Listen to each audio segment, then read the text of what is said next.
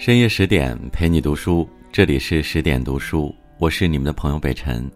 今天和你分享的文章是：走过半生，最怕突然看懂了《霸王别姬》。欢迎你的收听。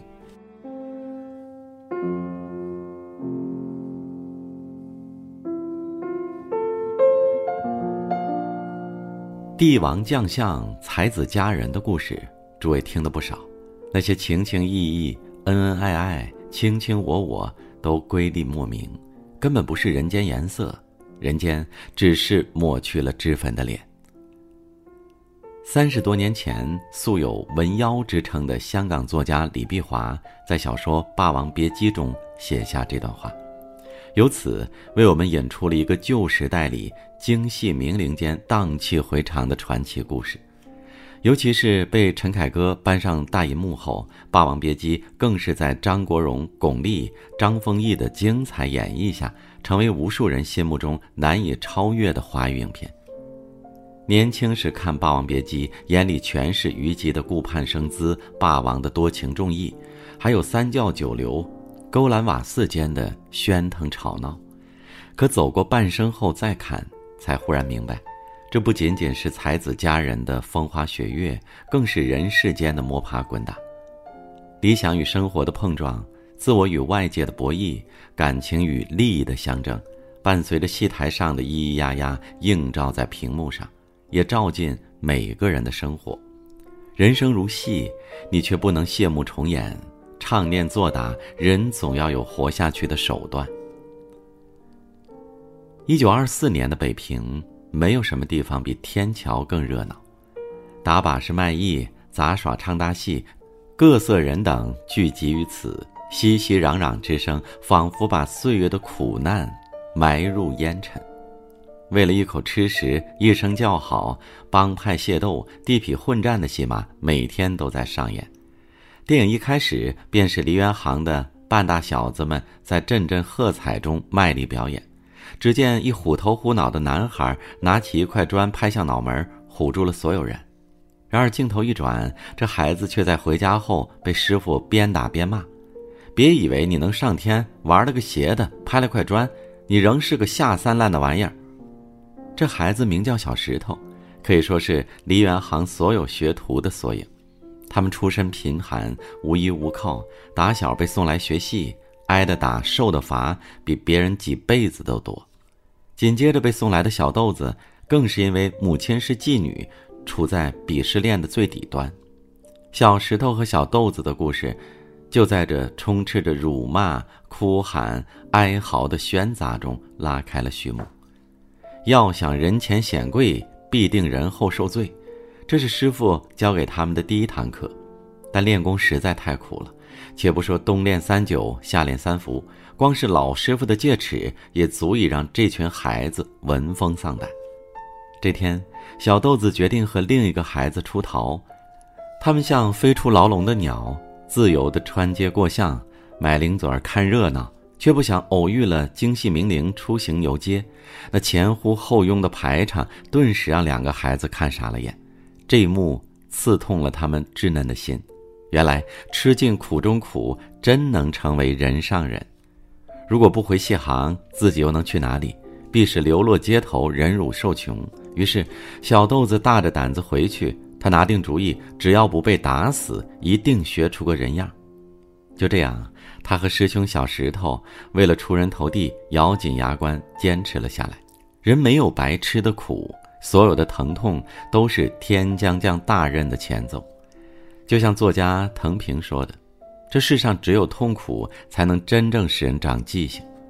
板子打在身上，钻心的疼会反复提醒你努力向上爬，才能不被欺辱。名与利的刺激的确让人意难平，但却激发出斗志，让人敢于命运叫板。能说服一个人的，从来不是道理，而是魔力；能鼓励一个人的，从来不是幻想，而是现实。”你永远叫不醒一个在安乐窝里熟睡的人，但赤裸裸的生活却能让大部分普通人痛醒。功夫不负有心人，小石头和小豆子因为一出《霸王别姬》走红京城。戏台上，小石头是气宇轩昂的楚霸王，誓死不肯过江东；小豆子是眉目含情的虞美人，一颦一笑风情万种。戏台下，他们是新起之秀段小楼、程蝶衣。他们着华服，居广厦，结交名人权贵，出入豪华酒肆。有人鞍前马后侍奉，有人想尽办法巴结，可谓风头正盛，耀眼夺目。然而，这风光背后却有着数不尽的辛酸与无奈。程蝶衣不止一次成为权贵的玩物，不是被变态的张公公戏耍欺辱，就是被权势滔天的袁四爷百般调戏。段小楼气不过，本想硬气一把。却终究胳膊拧不过大腿，只能认怂屈就，逼自己视而不见。即便是已经学乖，但还是有忍无可忍的时候。日本人来了，大闹戏园子，见他们糟蹋戏服，段小楼喊了句：“让他给我脱下来。”就挑起了一场械斗，害自己被抓进监狱。为了救他，程蝶衣勇闯军营，给日本人连唱了几宿的戏，才把人捞出来。只是。动荡年月下，老百姓哪有安生日子？就算你是个角儿，也得被生活来回搓磨。不唱戏没钱赚，要唱戏就得委曲求全。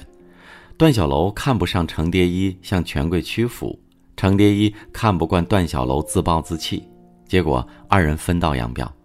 一个在袁四爷庇护下继续登台，一个娶了妓女菊仙，做回了普通人。日子艰难就罢了。内心的煎熬更让人难受。程蝶衣本想做师兄一辈子的虞姬，却不想段小楼弃他而去。段小楼本是热血男儿，却不得不委曲求全。他们在外人眼里仍是爷，但自己的世界早已兵荒马乱。人生这场戏，在我们看不到的地方，多的是不为人知的事。光鲜亮丽背后，可能是压抑忍耐。满脸笑容里，可能是难以言说的悲哀。生活这件华袍藏满了虱子，无论富贵贫贱，谁的日子都经不起推敲。你我无需羡慕任何人，毕竟每个人都有自己隐秘的心事。电影里，程蝶衣自然是最耀眼的那个，但段小楼也有一个高光时刻，就是他在青楼当众为菊仙解围，又不惧流言蜚语，将其娶回家的那一刻。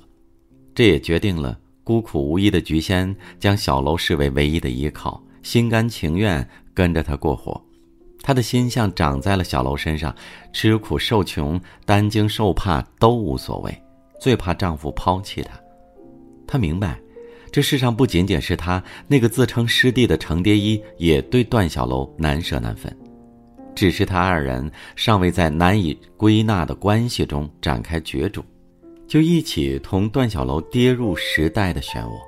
电影里有一场戏让人气愤不已：程蝶衣和段小楼曾救过一个弃婴，将其抚养成人，培养成才。谁曾想，这个叫小四的年轻人却成了最终刺向他们最毒的那枚暗箭。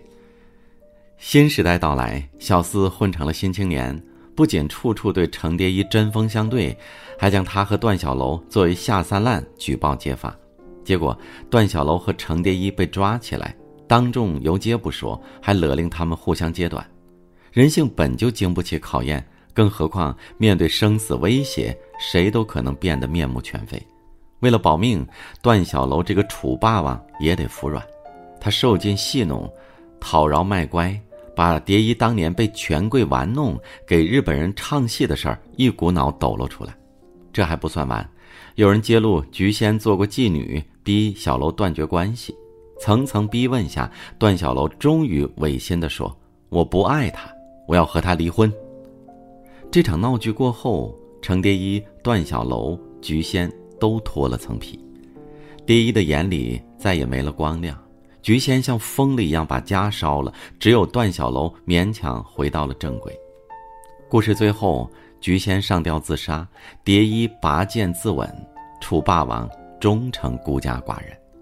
曾经，蝶衣指望跟小楼唱一辈子的戏，菊仙指望跟小楼做一辈子的夫妻，可到头来才发现，戏有落幕时，人有分离日，终究是谁也指望不上。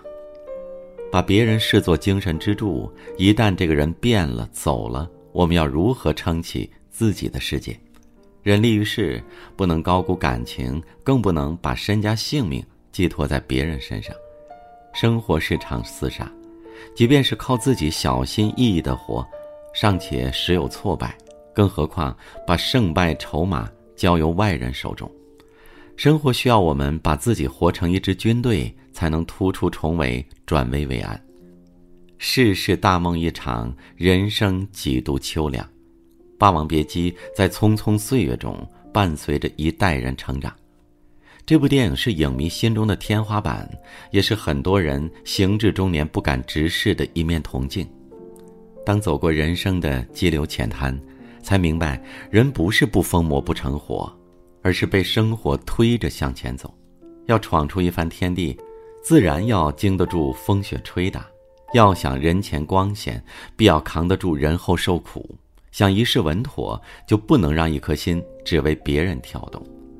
中年的我们少了一些意气风发，也不再长夜痛哭，但却于人世历练中多了一份成熟与通透。这也就是为什么我们在看《霸王别姬》，能在故事里看到除情爱、梦想、遗憾之外，更深刻的东西。如果你也正为眼下的生活迷茫，不妨找一个安静的下午，重温一下这部电影。我相信，走过千山万水的你，总会在认清现实后，走向更远的山峰。好了，今天的分享就到这里，我是北辰，祝你晚安，我们明晚见。